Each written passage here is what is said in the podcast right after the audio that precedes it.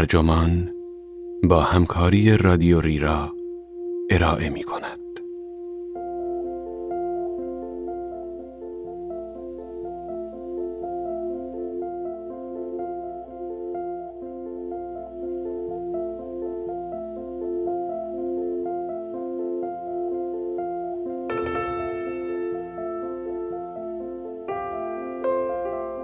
اسمها به ما چه میگویند؟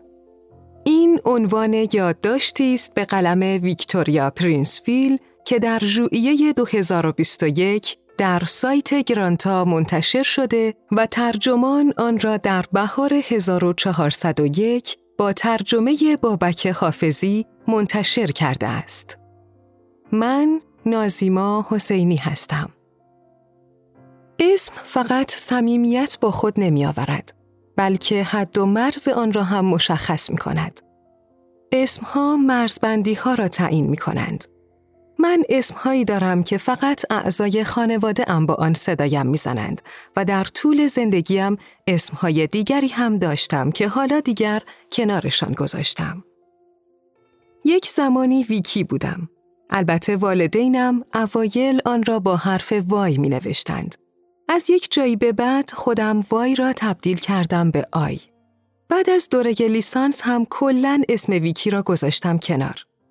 چند سال پیش اتفاقی یکی از بچه‌های دانشگاه را دیدم که کسی هم همراهش بود. پس خودم را معرفی کردم. من ویکتوریا هستم. دوستم صدایش را پیچ و تاب داد و گفت: اوه، برای خودت اسم مستعار انتخاب کردی؟ ویکتوریا اسم مستعارم نبود، اما کاربردش همان بود.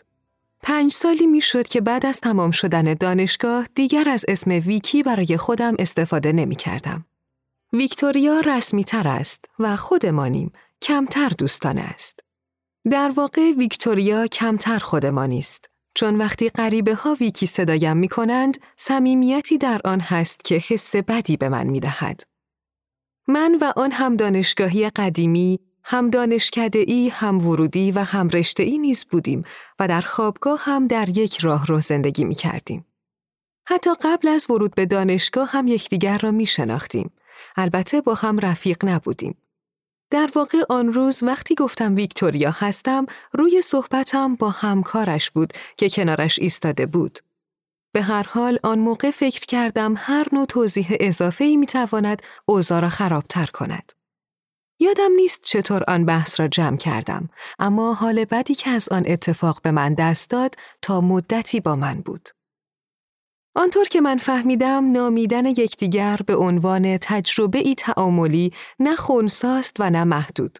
اسمها در مکالمه‌ای طبیعی بعد از معارفه اولیه دوباره سر و کله‌شان پیدا می‌شود. اینکه چطور یکدیگر را صدا می‌کنیم نشان می‌دهد که به چه چشمی به همدیگر نگاه می‌کنیم و نشان می‌دهد با هم آشناییم یا نشان می‌دهد برای هم احترام قائلیم. صمیمیت به خودی خود موضوع ظریفی است و حد و مرزی که آن را مشخص می‌کند هم می‌تواند بسیار شکننده باشد. پس اسمی که با آن همدیگر را صدا می‌زنیم که تجسمی است از هر دو مورد، یعنی هم خود صمیمیت و هم حد و مرز آن، می‌تواند مشکلات زیادی ایجاد کند. بحث درباره اسم‌گذاری‌ها همیشه در ذهن من جایگاه پررنگی داشته است. یک روز پنجشنبه در صندوق پستیم چشمم افتاد به مجله بریتیش ووگ نسخه مه 2021 و اسم تندیوی نیوتن که روی جلد نوشته شده بود. بعد از نگاهی سرسری دوباره برگشتم تا املای اسمش را با دقت بخوانم. تصویرش روی جلد زرشکی رنگ مجله با آن وقار و پاهایی که روی هم انداخته بود گویی تصدیق می‌کرد که داریم وارد قلمرو او می‌شویم. تندیوی نیوتن، تولد دوباره چهره‌ای شناخته شده. وقتی فهمیدم که اسم اصلیش تندیوی است و نه تندی که همیشه در تیتراژها نوشته میشد، مثل این بود که تکه‌ای از یک پازل در ذهنم سر خورد و سر جای خودش قرار گرفت. خیلی وقت بود که اسم تندی فکرم را درگیر کرده بود، چون نه با رگ و ریشه آفریقایی او جور در می آمد، نه با رگه اروپاییش. در مصاحبه‌ای که در مجله از او چاپ شده بود، گفته بود که اسمش همیشه اشتباه نوشته می شده، چون نامش در اولین تیتراژ به خاطر سهلنگاری بدون حرف دابلیو نوشته شده است. مصاحبه کننده نیوتن را در بچگی به عنوان کودکی توصیف می کند که حرف دابلیوی اسمش از قلم افتاده، دیده و شنیده نمی شود، به این امید واهی که کمتر احساس متفاوت بودن کند. در داستان او پژواک ضعیف تجربه‌ای را شنیدم که برای خودم هم بسیار آشنا بود. اینکه یک عمر بشنوی مردمی که اسمهای سختی مثل آگیلرا را به خوبی تلفظ می کنند. اسمهای آسیایی و آفریقایی را له و لورده بیان می کنند و با روشهای مخفی و رمزگذاری شده به آدم می فهمانند که ما دو جور اسم غیر معمول داریم. یکی آنهایی که می شد همانطور که باید تلفظشان کرد و دوم اسمهایی که ترجیح دادیم تلفظشان را اصلاح کنیم. اولش خیال می کنی می دانی که این احساسات بر اساس چه معیارهایی انجام می شوند، ولی در واقع این معیارها همیشه هم آنچنان که به نظر می رسند روشن نیستند. بیونگ چول هان در کتاب از بین رفتن آیین‌ها می گوید ادراک نمادین از نوع بازشناسی به معنای ادراک امری ثابت است. در جهانی که معمولاً با ویژگی‌هایی چون تغییر و تجربه‌های گذرا تعریف می‌شود، اسم‌ها یک استثناء محسوب می‌شوند. آنها موجودات سرسختی اند که جلوی حرکت بی‌رحمانه زمان قد علم می‌کنند. سنمان بالا می‌رود، عنوان شغلی و حتی تابعیتمان عوض می‌شود، اما اسممان همواره با ما باقی می‌ماند. چیزی که با حرکت مداوم زندگی در تضاد است. برای هر کودکی که پا به جهان می‌گذارد اسمی انتخاب می‌کنیم تا او را از دیگران متمایز کنیم و به این ترتیب برایش به عنوان موجودیتی تغییرناپذیر جایگاهی در دنیا مشخص کنیم. بخشی از این تمایز در سراسر مسیر زندگی همراه اوست. اسم‌ها ماندگارند. اسم‌ها باقی می‌مانند. اسم‌ها کارکردهایی دارند. اولینش این است که اسم کلمه است که با آن ما را مخاطب قرار می دهند. وجود ما تا حدی با بازشناسی دیگران معنا پیدا می کند و این موضوع تجربه اسمگذاری را به اقدامی مشارکتی تبدیل می کند. در بعضی از خانواده‌های غرب آفریقا از جمله خانواده من ممکن است اسم کودکی را از روی اسم یکی از خویشاوندانش انتخاب کنند تا میراث منحصر به فرد خانوادگی او را گرامی بدارند. آنطور که به من گفته‌اند وقتی بچه بودم در برابر هر اسم مستعاری یا حتی صدای اسم واقعی خودم مقاومت به خرج می‌دادم. با هر اسمی صدایم می‌زدند جواب نمی‌دادم. اولین کلمه‌ای که به زبان آوردم اسم حیوان خانگی یکی از اجدادم بود. مادرم دوباره آن اسم را تکرار کرده و از من پرسیده که آیا این همان اسمی است که دلم می‌خواهد من را با آن صدا بزنند؟ ظاهراً جوابش را با یک لبخند دادم. 30 سالم شده اما هنوز هم وقتی به این اسم صدایم می‌کنند بی اختیار لبخند می‌زنم.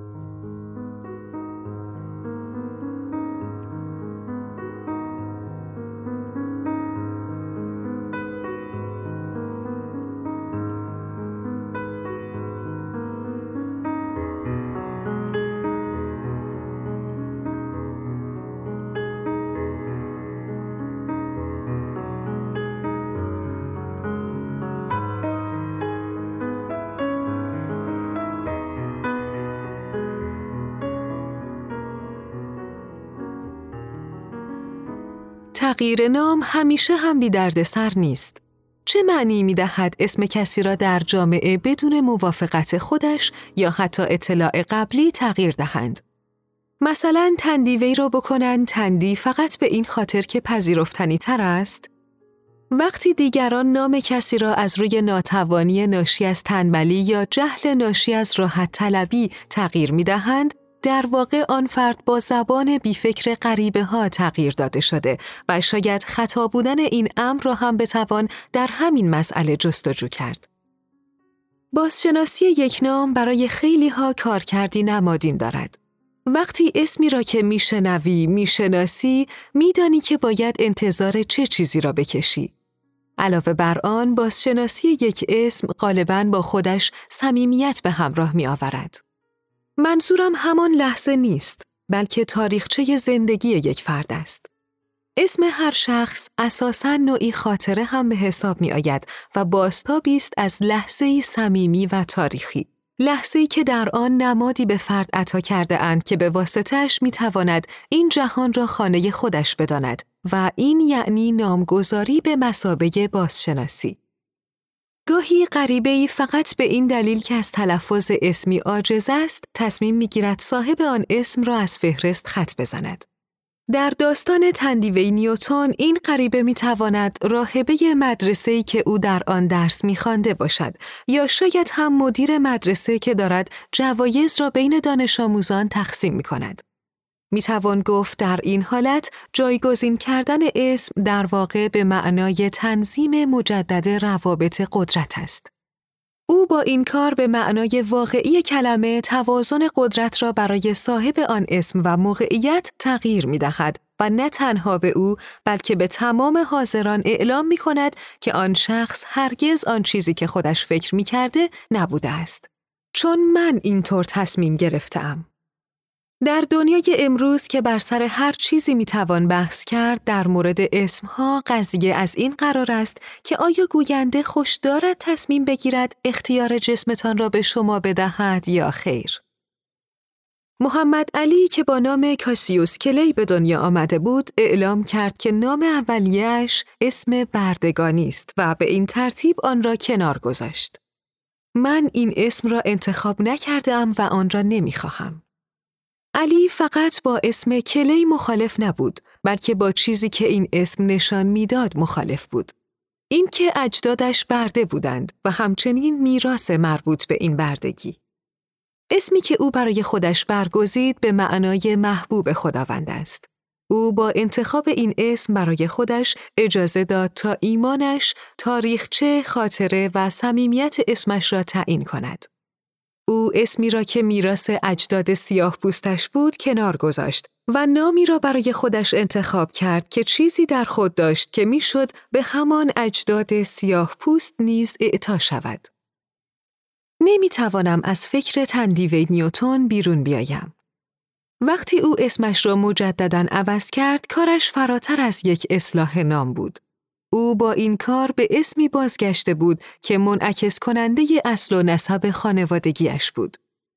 هرچند زندگی دو نفری که نامبردی متفاوت‌تر از این نمی‌توانست باشد، اما هر دوی آنها باید نام خود را و به تبع آن هویت خود را از جامعه بی‌تفاوت اما مدعی و انگلیسی زبان بازپس بگیرند.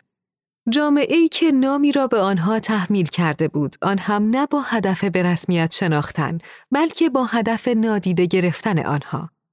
اسمی که به کسی تحمیل می شود، مدام به او یادآوری می کند که از خودش اختیار و عاملیتی ندارد. وقتی نام شما پیوسته به وسیله دیگران بازنویسی می شود یا از ابتدا انتخاب شده تا یادآور بردگی گذشتگان شما باشد، ذاتاً نخواستنی است. در این صورت اسمتان پیوسته یادآور چیزی یا کسی دیگر است. و چقدر جالب است که تندیوی و محمد هر دو معنای محبوب می‌دهند. کمتر واژه‌ای است که این چنین مؤثر دو ویژگی عشق و به رسمیت شناخته شدن را با هم به تصویر بکشد. محبوب دلالت دارد بر دیده شدن از سوی فردی دیگر. کسی که هم شما را می‌بیند و هم دوستتان دارد به خاطر آنچه که هستید. چند وقت پیش ناخواسته در شرایطی قرار گرفتم که باید موضوعی را به دقت بررسی می‌کردم. آن زمان والدینم داشتند از هم جدا می‌شدند. با دقت بسیار شروع کردم به تعمق درباره هویت خودم و به این فکر می‌کردم که چه تصمیمی باید درباره نام خانوادگیم بگیرم. نام خانوادگی فعلیم روی جلد اولین رمانم درج شده بود و رسما اسم حرفه‌ایم به شمار می رفت. می توانید آن را اول همین پادکست هم بشنوید. این نام خانوادگی پدرم است. کسی که نمی توانم حتی تصور کنم دوباره چشمم به چشمش بیفتد. مگر برای تایید جنازش در سردخانه. اما این اسم ورای پایان زودرس رابطه من و پدرم به کار خودش ادامه می دهد. اسم پرینسفیل نیز برای خودش تاریخچه‌ای دارد که من به تازگی ابعاد پنهان آن را کشف کردم. پرینسفیل ها از نوادگان سلسله آماچری هستند که چند قرن پیش پادشاهی کالاباری را پایه‌گذاری کردند. کالاباری زمانی دولت سنتی و ثروتمندی در آفریقای غربی به شمار می رفت و بعدها در کشور نیجریه ادغام شد و امروزه چیزی بین 250,000 تا 500,000 نفر به زبان بومی آن صحبت می کنند که من جزء آنها نیستم، اما والدینم هر دو به آن زبان صحبت می کنند. زبان اجدادی من زبان نادری است و تاریخش هم کمتر شناخته شده است. این بار هم مثل کاری که در زمان نوشتن کتاب در عمارت گلها انجام داده بودم، تاریخ را مطالعه کردم تا درباره اش بنویسم و به تعداد بیشتری از آدم‌ها معرفیش کنم. علاوه بر این درباره آن زبان هم چیزهایی یاد گرفتم. به راستی اسمها به ما چه میگویند؟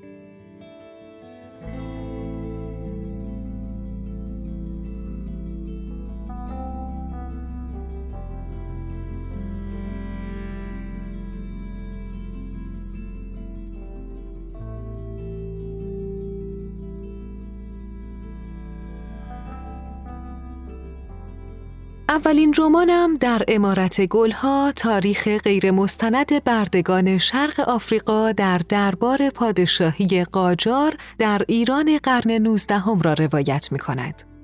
در عکس‌هایی که ناصرالدین شاه گرفته به عنوان بخشی از تاریخ فراموش شده ایران، مردان جوانی از حبشه را می‌توان دید با لباسهایی نفیس و چهره‌هایی رنگ پریده که مشغول نگهداری از فرزندان اربابان قاجار خود هستند.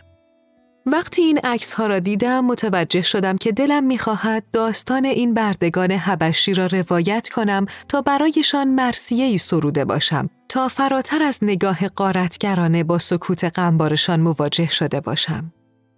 در عمارت گلها اثری داستانی تاریخی است، اما نوشتنش به نظر غیر ممکن می آمد تا اینکه جمیله حبشی را پیدا کردم. جمیله شخصیتی واقعی است که در آن دوره زندگی می کرده و گزارش کوتاه اول شخصی درباره خودش نوشته است. این گزارش تنها نوشته در دسترس و اول شخصی است که به قلم برده‌ای حبشی در ایران نوشته شده است. اطلاعات زیادی از آن دوران به دست نمی دهد، اما مواردی را مثل نام او، اینکه اجدادش از کجا به ایران آمده اند و او در این مدت کجا زندگی می کرده است شامل می شود. من داستانی را در افکار او یافتم. به این ترتیب جمیله تبدیل شد به شخصیت اصلی رمان من. اسم شخصیت را مطابق اسم واقعیش جمیله حبشی گذاشتم تا هم یاد او را زنده نگه دارم و هم رمانم را غنی‌تر کنم و به آن اندک اطلاعات تاریخی رنگ و بوی انسانی ببخشم. اما تقریباً مطمئنم که جمیله حبشی هم مثل کاسیوس کلی نام بردگانی آن زن بوده است.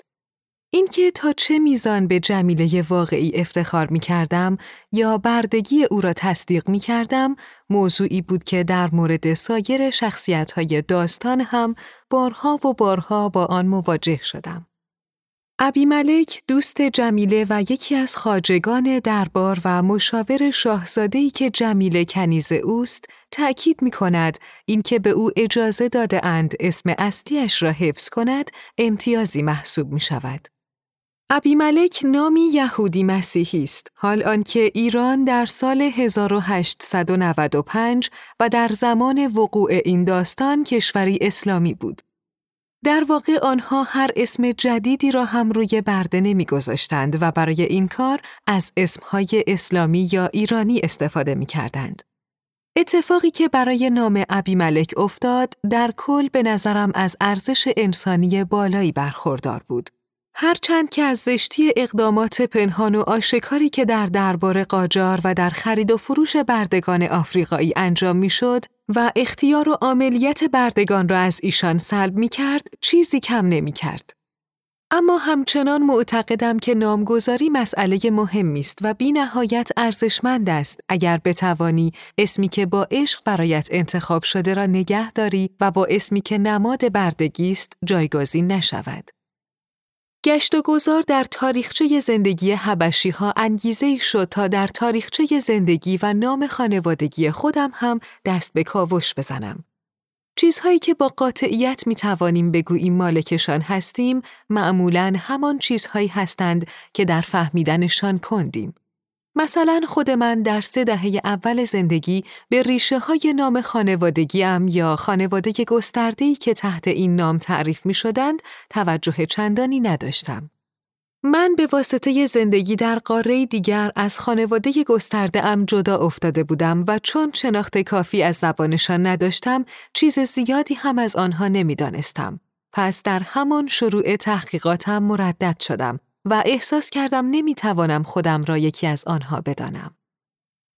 لااقل طبق متون دانشگاهی زبان انگلیسی، 4مین پادشاه سلسله آماچری، فرزند شاه کاریبو آماچری سوم، اولین کسی است که پرینسویل نامیده شده است. شاه ابی آماچری 4 برخلاف پادشاهان قبلی و به ویژه برخلاف پدرش نمادی از عدم ثبات بود. علیرغم مرگ پدرش در آوریل 1863 او به طور خودکار جانشین پدر نشد. تنش‌های سیاسی در آن زمان بالا گرفته بود و در نتیجه این تنش‌ها خاندان رقیب فرد دیگری را برای جانشینی پادشاه پیشنهاد کرد. در پی این اقدام هر دو خاندان نیروهایشان را برای نبرد با نیروهای منطقه اوکارکی آماده کردند که در نهایت به جنگ اوکارکی سال 1863 انجامید. در مطالعاتم متوجه شدم که چگونه مردم با قایق‌های جنگی با هم نبرد می‌کردند. قبلاً از مادرم شنیده بودم که پرینسویل‌ها در گذشته ماهیگیر بودند. آماچری سوم کسی بود که توانست طی 50 سال تلاش تنها قایق‌خانه‌ای را که به او ارث رسیده بود گسترش دهد و تبدیلش کند به مجموعه‌ای از ثروتمندترین قایق‌خانه‌های آن زمان. اما پسرش که طبق مستندات اولین پرینسویل محسوب می شود، کسی بود که شهر بوگوما را در سال 1884 بنا نهاد، شهری که پدر و مادرم هر دو در آن متولد شدند. یکی از والدینم متولد این سمت رودخانه و دیگری متولد آن سمت رودخانه است. برای همین است که عشق به آب در خون من و اجدادم جریان دارد. شاید این همان چیزی است که با شناخت نیاکان کسی دستگیرمان می شود. محمد علی نام قبلیش یعنی کاسیوس کلی را به تاریخ سپرد، اما دودمان و اصل و نسبی که بتوان آن را دنبال کرد، احتمالاً به این کار می آید که نوعی ثبات به دنبال می آورد و حسی از تغییر ناپذیری را به واقعیت فعلی شخص اضافه می کند. این مسئله گاهی حتی زمانی که فرد صراحتاً نامش را تغییر نداده است، به طور غیرمنتظره‌ای ضرورت پیدا می‌کند. اسم شما به روش‌هایی که انتظارش را ندارید می‌تواند شما را در جایگاه خاصی قرار دهد یا از جایگاهی که در آن هستید خارج کند. اسم گذاشتن بر روی کسی بیش از هر کار دیگری می‌تواند او را پیوند دهد به خودی بیرونی که در طول زمان پایدار است. با در نظر گرفتن این نکته، وقتی با روایت‌هایی مواجه می‌شوید که دیگران با پیش‌فرض‌ها و پیش‌بینی‌های خودشان از کسی دارند، احتمالاً این اصل و نسب آن شخص است که به عنوان ریشه‌های او شناختی کلی از او به شما می‌دهد. چند هفته پیش یکی از خوانندگانی که تازه رمان در عمارت گلها را خوانده بود، حرفی به من زد که با شنیدنش برای لحظاتی احساس بیریشه بودن کردم. او گفت در ابتدا حس خوبی نداشتم از این که می‌دیدم نویسنده‌ای سفیدپوست درباره آفریقایی‌های خاورمیانه نوشته است. خوشبختانه در ادامه گفت با جستجو در شبکه‌های اجتماعی متوجه شده است که من برخلاف اسم ظاهراً انگلیسیم اصلاً سفیدپوست نیستم. این جا خوردن اولیه مخاطبان کتاب شروع مبحث عمیقی بود که دنباله‌اش به مسائلی بسیار فراتر از اسم‌های ما کشیده می‌شد، اما موضوع کلیش همان بود. تا پیش از آن چندان به این موضوع فکر نکرده بودم. به عنوان کسی که در انگلستان بزرگ شده ام میدانستم که نژاد پرستی در اینجا حقیقتی است که کسی جرأت صحبت کردن درباره اش را ندارد. علاوه بر آن متفاوت بودن هم موضوعی بود که زمینه را برای طرد شدنم آماده می کرد. در مدرسه های خصوصی که در آنها تحصیل می کردم، اکثر بچه ها سفید پوست بودند و غیر سفید پوست ها هم با تکیه بر ریشه مشترک گوجراتیشان قدرت مشترکی یافته بودند. من در چنین فضایی امنیت را در نجابت و خودمانی بودن یافتم و این کار مثل این بود که خودم را سنباده زده باشم تا تفاوت‌های ذاتیم با آنها را از بین ببرم. این کار سبب میشد فردی معمولی و کسل کننده به نظر برسم که میشد به راحتی فراموشش کرد. به این ترتیب فهمیدم که انسان تا چه حد میتواند تنها بماند.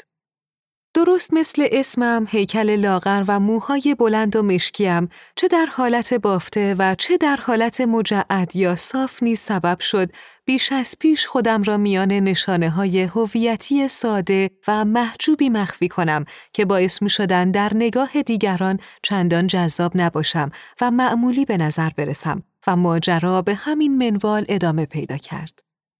امروز هم که سیاست‌های عصر اصالت تلاش می‌کنند بدن زنان سیاه‌پوست را از قید معیارهای کمال اروپایی محور آزاد کنند، نام‌های ما همچنان از این تلاش‌ها جدا مانده‌اند تا همچنان زیر یوغ باورهای پذیرفته شده پیشینی باقی بمانند که بر طراحی آنها تأثیر گذاشته است.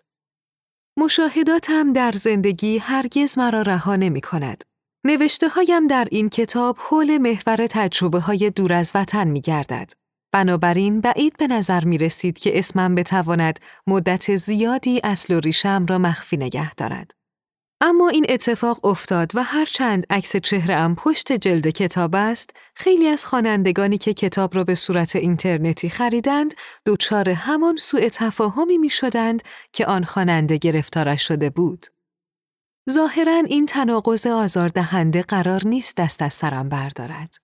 هرچند پرینسفیل نامی است که برای یک گوش ناآگاه نامی انگلیسی یا حتی آنگلوساکسون می نماید، اما در عین حال بارزترین نشانه برای آفریقایی الاصل بودن من است. داشتن اسمی که هم به تبارم اشاره می کند و هم ذهنها را از آن دور می کند، اسمی که هم نام سلسله‌ای آفریقایی است و هم سابقه آفریقایی هم را پاک می کند، مثل داشتن همزمان مشکل و راه حل است. این مسئله خواه ناخواه نمادی است از تجربه دو فرهنگی بودن. تجربه‌ای که دوستان آفریقایی و آسیایی من به خوبی با آن آشنایی دارند. این که همچون نام من جلوی چشم باشی اما پنهان بمانی. در انگلستان اواخر سده 20 و اوایل سده 21 که در آن پذیرش نژادهای دیگر کمتر از پذیرش بنی اسرائیل در مصر بود، مخفی شدن جلوی چشم دیگران به این معنی بود که باید از دید والدین و جامعه که خودشان را در این موضوع مرجع می‌دانستند به طور کامل شبیه این یا آن چیز مشخص دیده می‌شدی. خوب که نگاه کنیم تضاد فرهنگی شبیه به ماجرای نامگذاری است. در بیشتر موارد شخص مورد نظر در نامگذاری خودش حداکثر نقشی منفعلانه ایفا می کند. اسمهای ما و خودهای ما قبل از هر چیز کارکرد اجتماعی دارند، چرا که بازتابشان به خود ما برمی گردد. به عنوان کسی که در انگلستان متولد و بزرگ شده بودم، نام خانوادگیم از معنای تاریخیش فاصله گرفته بود. همیشه به نظر کمی بدشکل می آمد و برایم آزاردهنده بود که در طول زندگیم دیگران پی در پی آن را به شکل‌های مختلفی تغییر می دادند. تغییر نام پرینسویل تقریباً همیشه آخرش به همان پرینسویل ختم می شود. هرچند گاهی هم با شکل‌های تازه‌تری از آن مواجه می‌شوم. یکی از تغییر شکل‌های عجیبی که گاهی به اسمم می‌دهند این است که آن را به شکل پرینکاویل بیان می‌کنند و این اتفاق هنوز هم می‌افتد. اما من در مقایسه با دیگر دوستان دو فرهنگیم که والدینشان متولد خارج انگلستان بودند و اسم کوچک بچه‌هایشان را متناسب با تاریخچه خانوادگیشان انتخاب کرده بودند، تجربه‌ای که از تلفظ اشتباه اسمم به وسیله دیگران داشتم، هرچند آزاردهنده بود اما معمولاً دردسرساز نمی‌شد. تا اینکه یک بار شورای محلی مرتکب این اشتباه شد و آنجا بود که دسترسی من به تمام خدمات محلی قطع شد. این که رسماً اشتباه خطابت کنند موضوع پریشان کننده است. این اتفاق هم جنبه شخصی ندارد و هم می شود گفت دارد و چیزی بین نادیده گرفته شدن و با کس دیگری جایگزین شدن است. اسم کوچک من ویکتوریا است. قسمت دوم اسمم هم انگلیسی است و مثل خواهر و برادرهایم حرف اول اسم من هم با حرف اول اسم پدرمان یکی است. قسمت سوم اسم من اسمی کالاباری است. اسمی که فقط مادرم من را با آن صدا می‌زند. این اسم را به ندرت به کسی گفتم و از این به بعد هم قصد ندارم این کار را انجام دهم. من با تندیوه نیوتن به خاطر اینکه اسم پرمعنیش را به شکلی تحقیرآمیز بیان می کنند، احساس همدلی می کنم.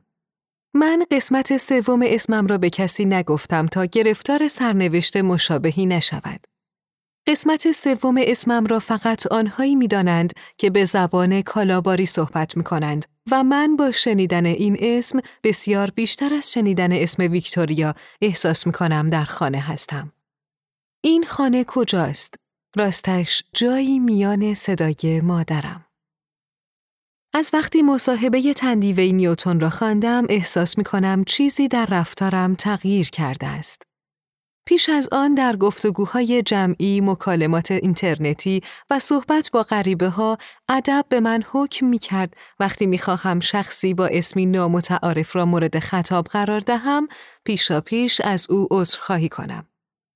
این کار به نظرم نوعی به رسمیت شناختن بود و فکر می کردم حداقل کاری که در این شرایط باید بکنم این است که محدودیت‌های خودم در خواندن آن اسم را به او اعلام کنم و برداشتی را که از آن اسم کرده ام به او بگویم. اما بعد از خواندن آن مصاحبه روش کارم را تغییر دادم. حالا وقتی اسم کسی را صدا میزنم مکث میکنم و از او میخواهم که اگر اشتباه گفته ام اصلاحش کند. البته در دنیای پرسر و صدا و فناورانه امروز انجام این کار خیلی هم ساده نیست. در دنیایی که تغییرات با سرعتی سرسام‌آور از هر سو در جریان است، جا دارد بیشتر روی این مکسی که برای شنیدن و تایید گرفتن انجام می‌دهم کار کنم. شاید بهترین روش برای آشنایی با نام فردی دیگر این باشد که مثل آنچه درباره اسم تندیوه نیوتن رخ داد، آن را از زبان خودش، با صدای خودش و به شیوه خودش بشنویم. هفته گذشته از روی عکسی در اینستاگرام متوجه شدم یکی از دوستان عزیزم رمانم را خوانده است. دوستم در حال حاضر در زادگاهش سنگاپور زندگی می کند. وقتی در سالهای اول تحصیلمان در آکسفورد برای اولین بار او را دیدم، از من خواست که زی صدایش کنم. با بیخیالی گفت هیچ کس تا به حال نتوانسته اسم اصلیم را درست تلفظ کند. این حرفش تا مدتی ذهنم را به خود مشغول کرد. به تندیوهی که فکر می کنم چهره‌ام در هم می رود. 4 سال پیش آن دوستم را برای اولین بار در کشور خودش سنگاپور ملاقات کردم. وارد رستورانی شدم و اسمم را به مسئول رزرو میزها اعلام کردم. پیشخدمت در جواب گفت اوه بله، شما مهمان ژی هستید. میزتان آنجاست. او منتظرتان است. لحظه‌ای خشکم زد. سرم را به نشانه تایید حرکت دادم چون نمی‌توانستم صحبت کنم. وقتی سرانجام رسیدم سر میز دوستم که تقریباً 5 سالی میشد ندیده بودمش، به تلفظ درست اسمش فکر می‌کردم. ژی. آن روز نه تنها برای اولین بار بعد از مدت‌ها می‌دیدمش، بلکه این اولین باری بود که تلفظ درست اسمش را می‌شنیدم.